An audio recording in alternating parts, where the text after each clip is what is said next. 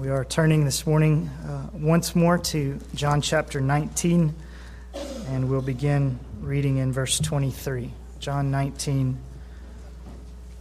23. Then the soldiers, when they had crucified Jesus, took his outer garments and made four parts, a part to every soldier, and also the tunic. Now the tunic was seamless, woven in one piece. So they said to one another, Let us not tear it, but cast lots for it, to decide whose it shall be. This was to fulfill the scripture. They divided my outer garments among them, and for my clothing they cast lots. Therefore the soldiers did these things.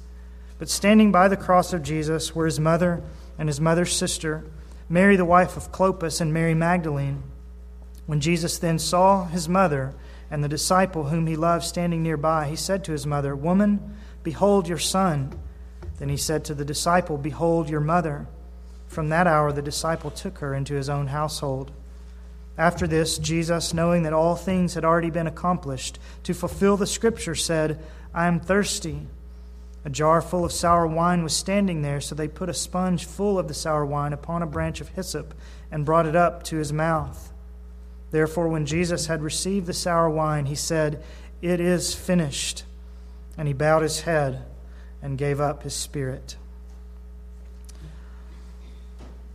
Father, we do pray now that these words, 2,000 years old, would be fresh and vital to us again today. God, thank you that they are ever true.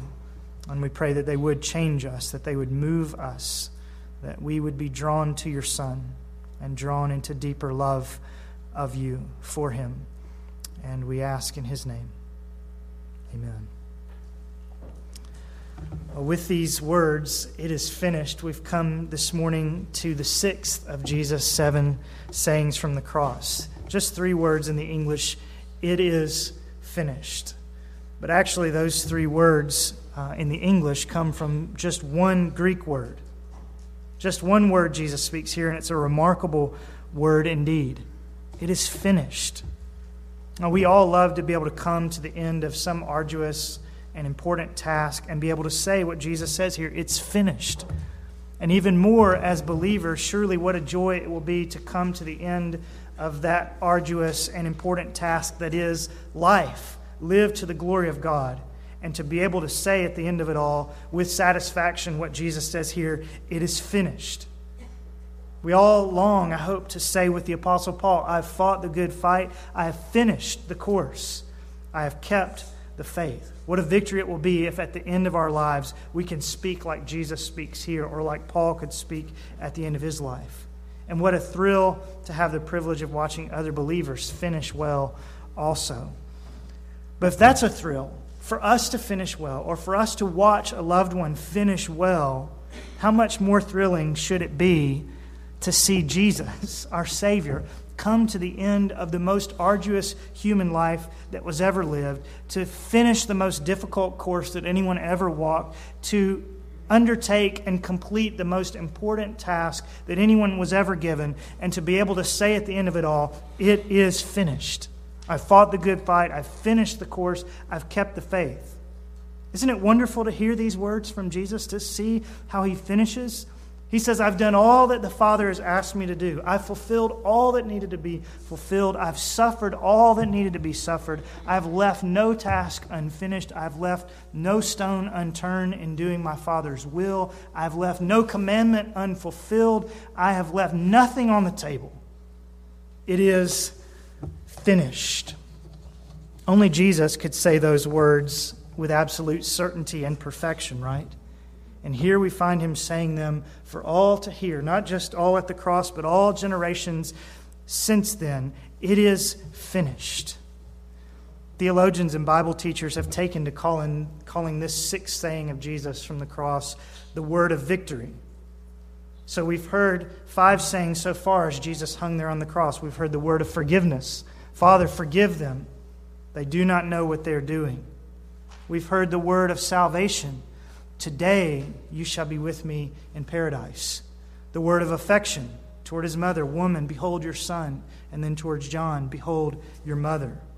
The word of anguish, My God, my God, why have you forsaken me? We've heard the word of suffering, I thirst.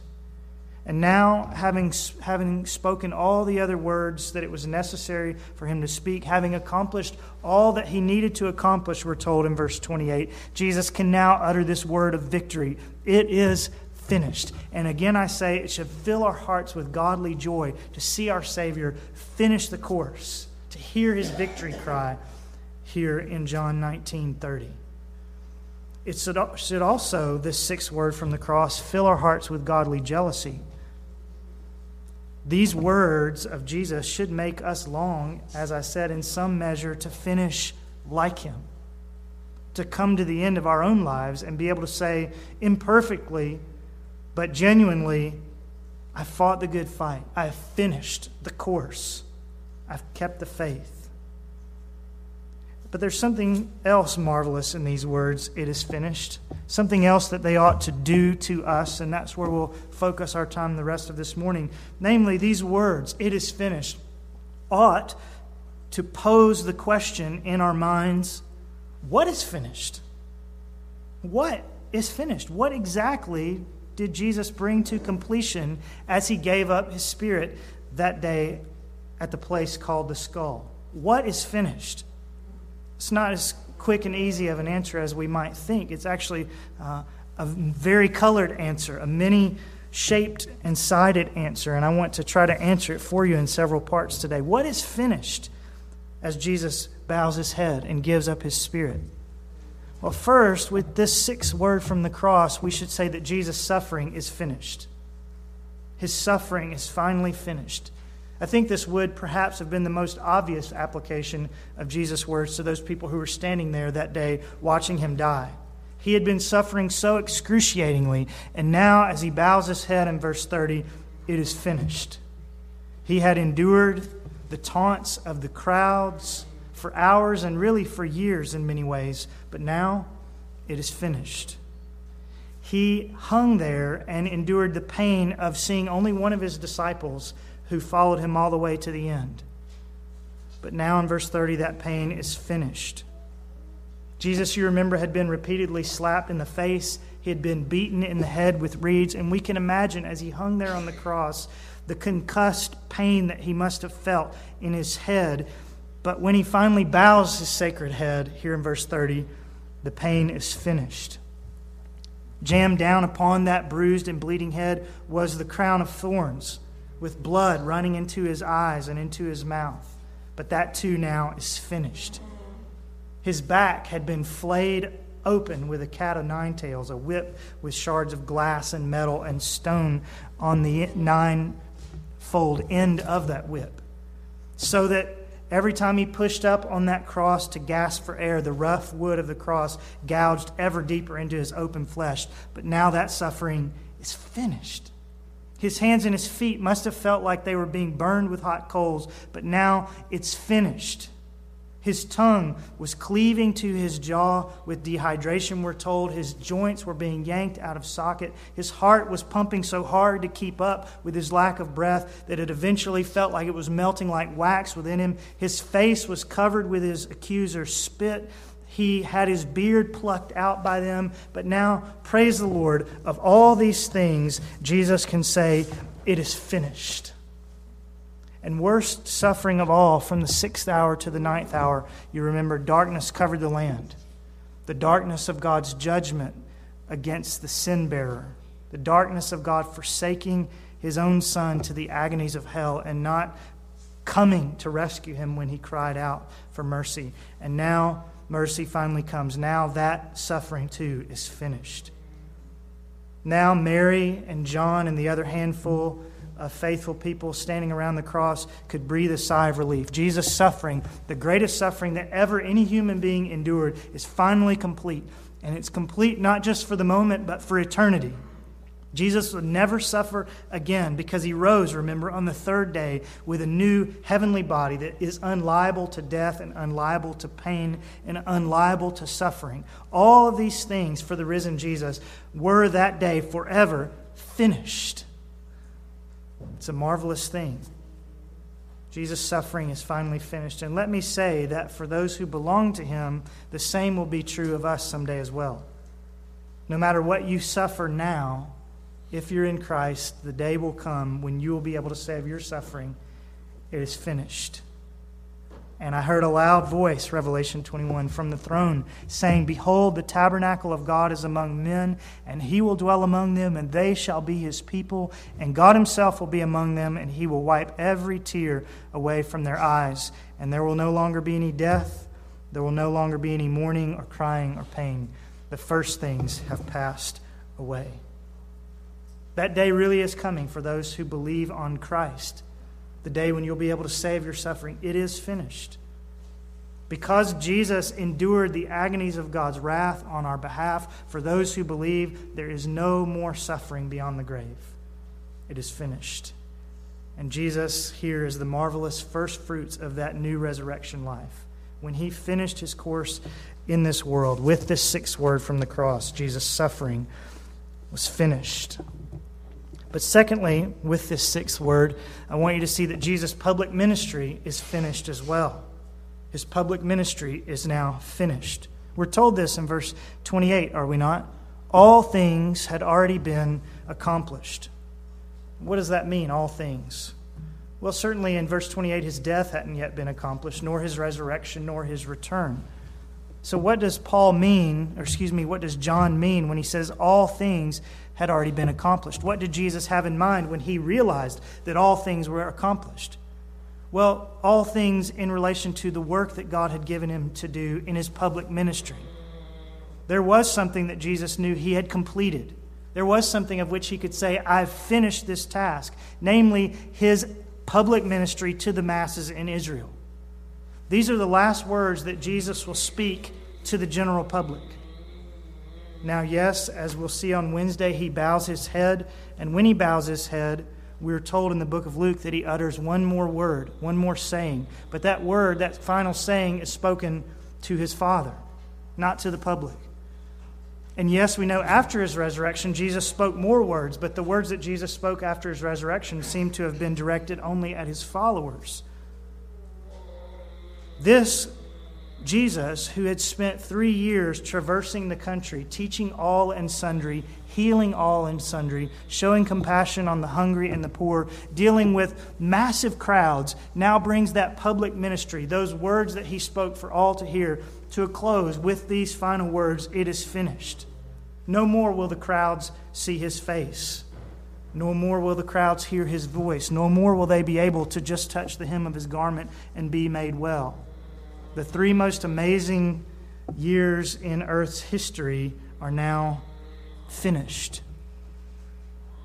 Who will go on teaching the masses? Who will go on speaking to the public about Jesus? Who will go on healing the sick and feeding the hungry and so on? Jesus' public ministry is finished. Who will do the task?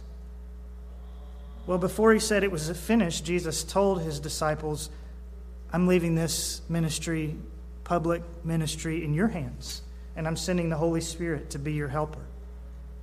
And so just note well that with these words, it is finished. Jesus' public ministry is finished, but our public ministry has just begun.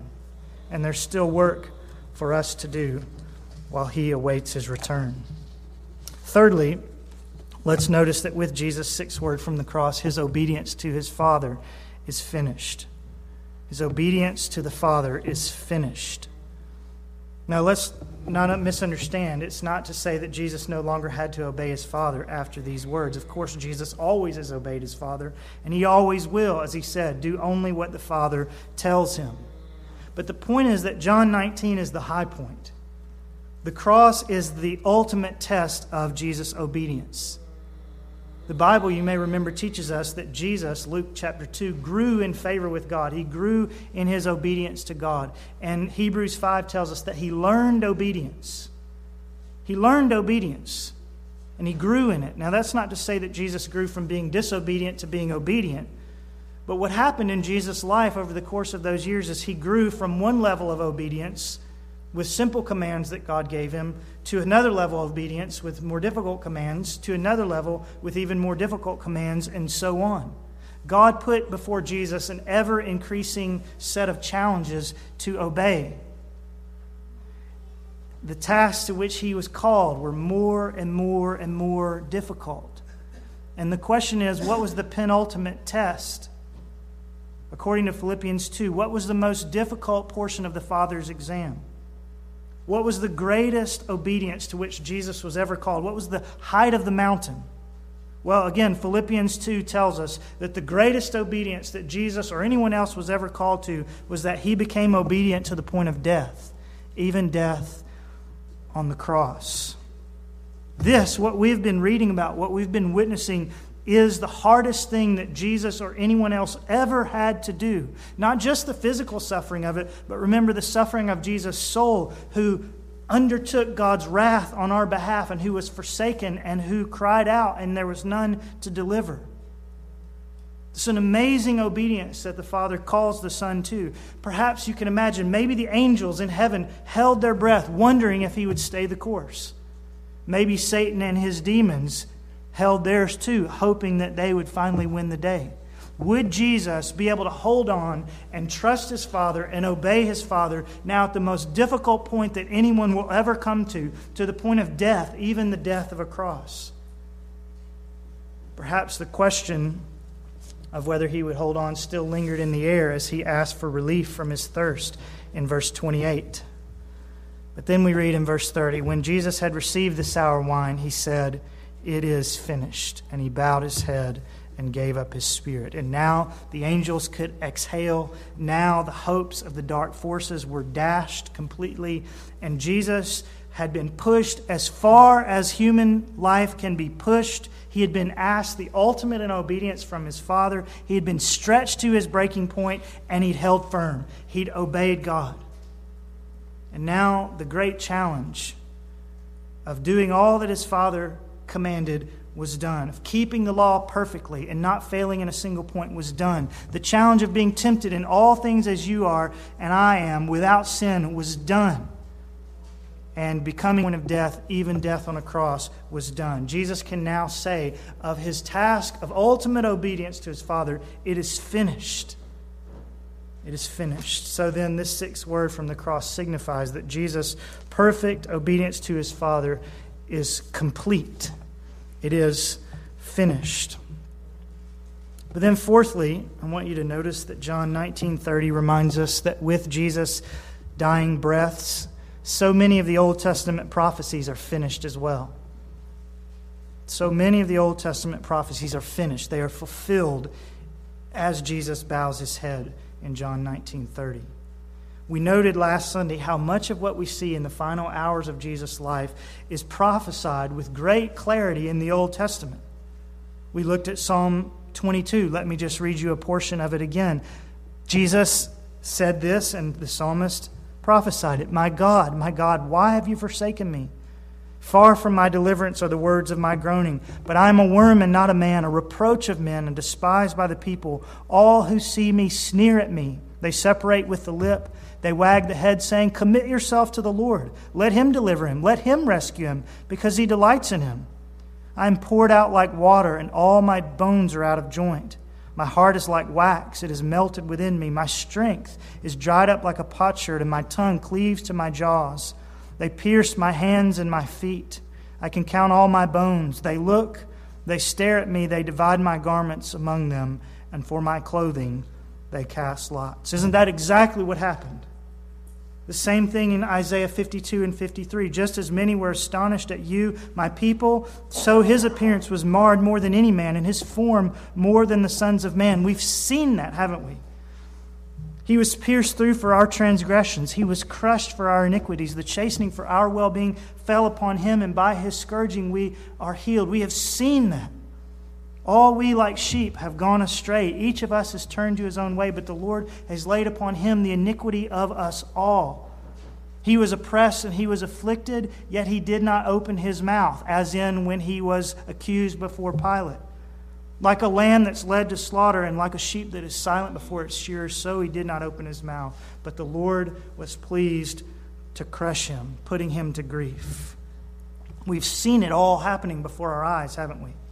The prophecies are being completed. They're being fulfilled. We even noticed last week Psalm 69 21 specifically. Excuse me, on Wednesday we noted it specifically. For my thirst, they gave me vinegar or sour wine to drink.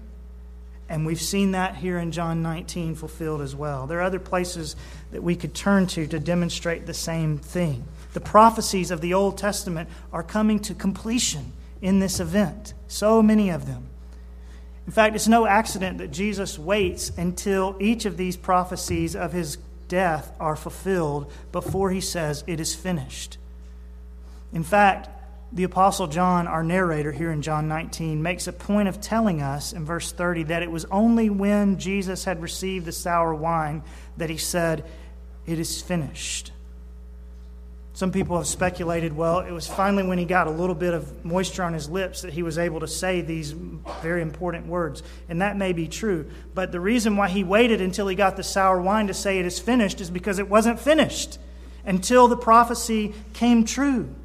Jesus was keenly aware of what was going on around him. He was keenly aware of what the scripture said about him, and he would not bow his head and he would not give up his spirit until all was fulfilled. And let me just say, as an aside, it's important to notice that Jesus did give up his spirit. John does not simply tell us that Jesus died, but that he decided to die. Jesus died when and how he chose to die. As he said earlier in this same gospel, no one takes my life from me. I lay it myself. I lay it down myself. I have authority to lay it down, and I have authority to take it back up again. And that's important to notice here. Jesus does not simply die, he by his own volition, gives up his spirit. He decides when he will die. And that's important to notice because he does not decide that he will give up his spirit until all things are complete. He does not say it is finished. He does not lay down his life and give up his spirit until all the prophecies connected to his death have been fulfilled. He is in absolute control of the situation and absolute earnest to fulfill God's words. In fact, we saw last week that Jesus seems to have announced Psalm 22 to the crowds. You remember that books and chapters in the Bible in those days weren't numbered, they were known by the first line of the book or the first line of the chapter. And so, if you wanted to point someone's attention to Psalm 22, you would quote the first line of that psalm My God, my God, why have you forsaken me? And it seems that perhaps that's what Jesus was doing when he said those words. Turn to Psalm 22 in your mind's eye. And some of the people perhaps turned to Psalm 22 in their mind's eye and thought about what the psalm said. And then, after a few moments, Jesus now says to them, It is finished. All that that psalm prophesies concerning the Messiah, you've seen it happen before your very eyes. I am the one you've been waiting for. Psalm 22 is finished. In other words, when Jesus says it's finished, he is partly speaking of all these Old Testament prophecies Psalm 22, Psalm 69, Isaiah 53, and so on. He is telling the Jewish people, in other words, you need no longer wait for the Messiah. You need look for no one else. Think of Psalm 22, he says. Think of Isaiah 53. Think even of uh, Psalm 69, 21. They gave me sour wine for my thirst. Those prophecies are complete now, he says to the people. They await no further fulfillment. It is finished. Your Messiah has come. So we say that the Old Testament prophecies, so many of them are finished as Jesus gives up his spirit. Fifthly, let me point out that the words, it is finished, also announce that the Old Testament sacrificial system is finished as well. The sacrificial system is finished now. Up until this point in history, God's believing people had to go to the temple if they were to be sure that they could meet with God. God, in His mercy, often met with people on the side of a road or as Balaam rode on his donkey, and in all sorts of ways. But the one way that you could go and meet with God, the one way that you could know that if I do this, God will come and meet with me, was to go to Jerusalem and to the temple. So that even perhaps you could, could have thought to yourself, well, where two or three of us will gather in the temple, God will be with us. But now that is finished. Now the Word has become flesh and has tabernacled among us. Jesus has become the meeting place with God.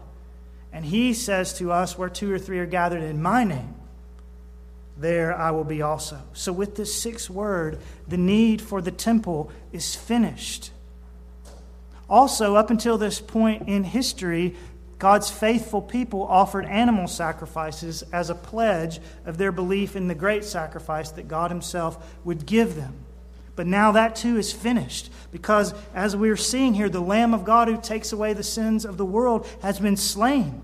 He has shed his blood, he has made atonement, and now he bows his head in death. And there's no more need for the blood of bulls and goats or rams and heifers and so on. With the sixth word of Jesus, the sacrificial system of the Old Testament is finished.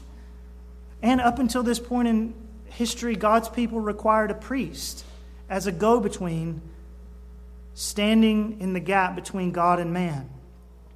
But this too is finished.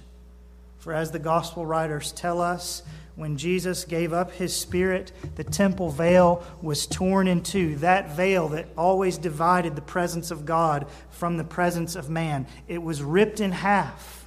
And now believers can come to God, we're told in Hebrews, through a new veil namely Jesus' flesh. There's no more veil and there's no more priest between us and God, simply Jesus, and we can come direct to God through him. He has become the great high priest over the house of God, and our need for a human priest is now finished.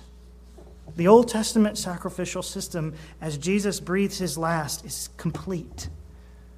Now, be extremely careful not to misunderstand what I'm saying about the Old Testament. The Old Testament saints believed in the same Savior that we do, and they were saved in the same way that we are by faith in Jesus. That's clear in the Scriptures. Abraham was justified, Paul says, by faith.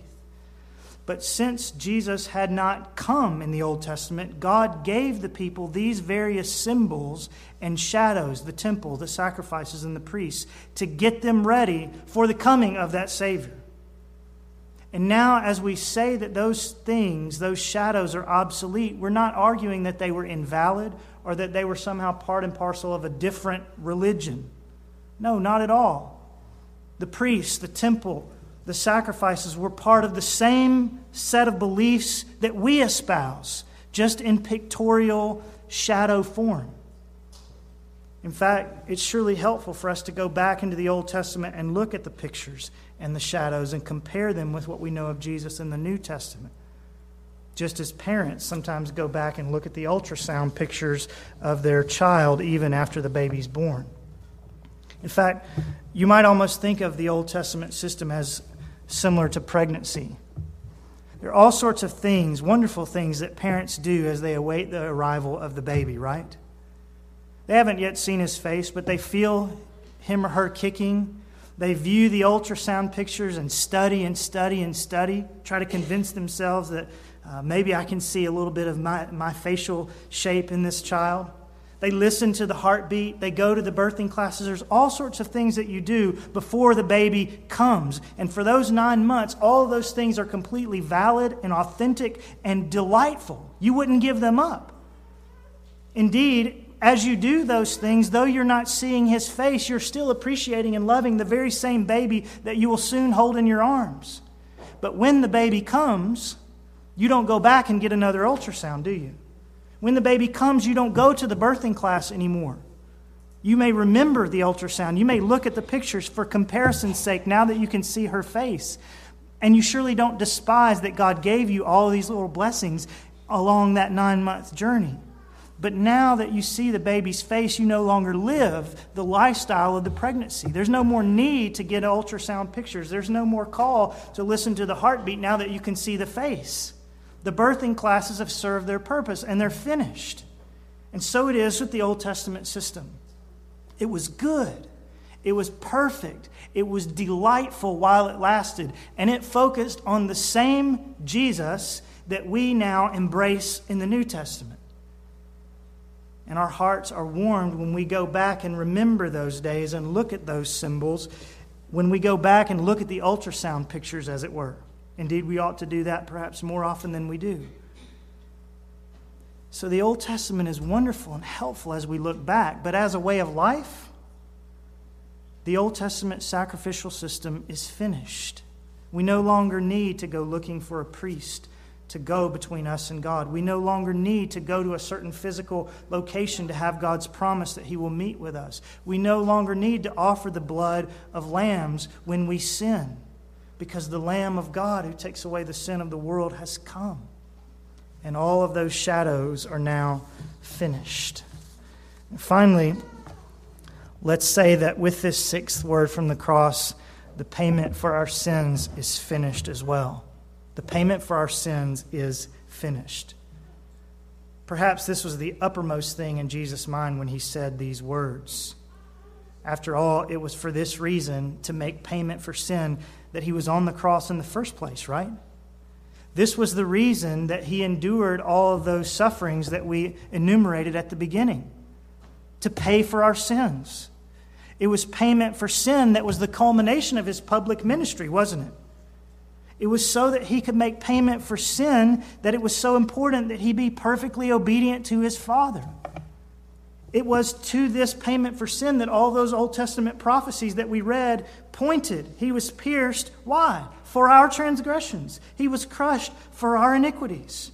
It was payment for sin that all those Old Testament sacrifices looked toward as well. This is why he came to make atonement for our sins, to satisfy God's wrath, to bring about salvation, to be the Lamb of God who takes away the sins of the world. And now, surely that is the uppermost thing on his mind as he says these marvelous words. Oh, they ought to be marvelous to us. It is finished. The payment for your sin, Jesus says, is finished. You may be interested to know that the Greek word that is here translated finished can also be translated to pay what is due. They use the same word to say, I've finished the project or I've paid the debt. In fact, this very same word is used in this way in Matthew 17 and in Romans 13 to talk about paying your taxes. You send in the bill in April and you say, It's finished, it's paid. It's the same word here. And perhaps Jesus is using the word with that sense in mind as he pronounces it from the cross. It is finished, he says. The debt is paid. In fact, some of you have been to the Creation Museum, and you know in the gospel presentation that comes at the end of the museum tour, there's a Roman soldier standing at the foot of the cross telling what he remembers from that scene. And as he describes these words, it is finished, he says, it was like a receipt stamp paid in full. And that's exactly what happened at the cross, isn't it? Paid in full. All of the sins of all God's believing people for all time were paid in full that day at the cross, even sins that you have not yet committed. When it comes to the payment for your sins, it is finished. There will be no need when you die to go to purgatory to be further cleansed for your iniquities. It is finished. As we saw with the thief on the cross, you do not need the waters of baptism to wash away your sins. It's finished. And when you stumble into sin again this afternoon, there will be no need for you to do some act of penance, to find some way to make up for your sin, to prove yourself to God again, to pay Him back for forgiving you. No, it is finished. All the debt that you required is paid in full. Indeed, we should even say that though both our faith in Christ and our repentance of sin are necessary for salvation, it is neither the commitment of faith nor the tears of repentance that wash away our sins. No, the atonement for sins is already finished. Our privilege is simply to receive it by faith. It is finished. That's why we sometimes sing when Satan tempts me to despair and tells me of the guilt within, upward I look and see him there who made an end to all my sin. When I'm tempted to despair because of my sin, I don't look at my faith. I don't look at my repentance. I don't try to make up for my sins. I look to him who made an end of them. And I say with him, Thank God, it is finished. The receipt of your debts against God has been stamped in Jesus' blood, paid in full. It has been stamped with God's faithfulness. It is finished.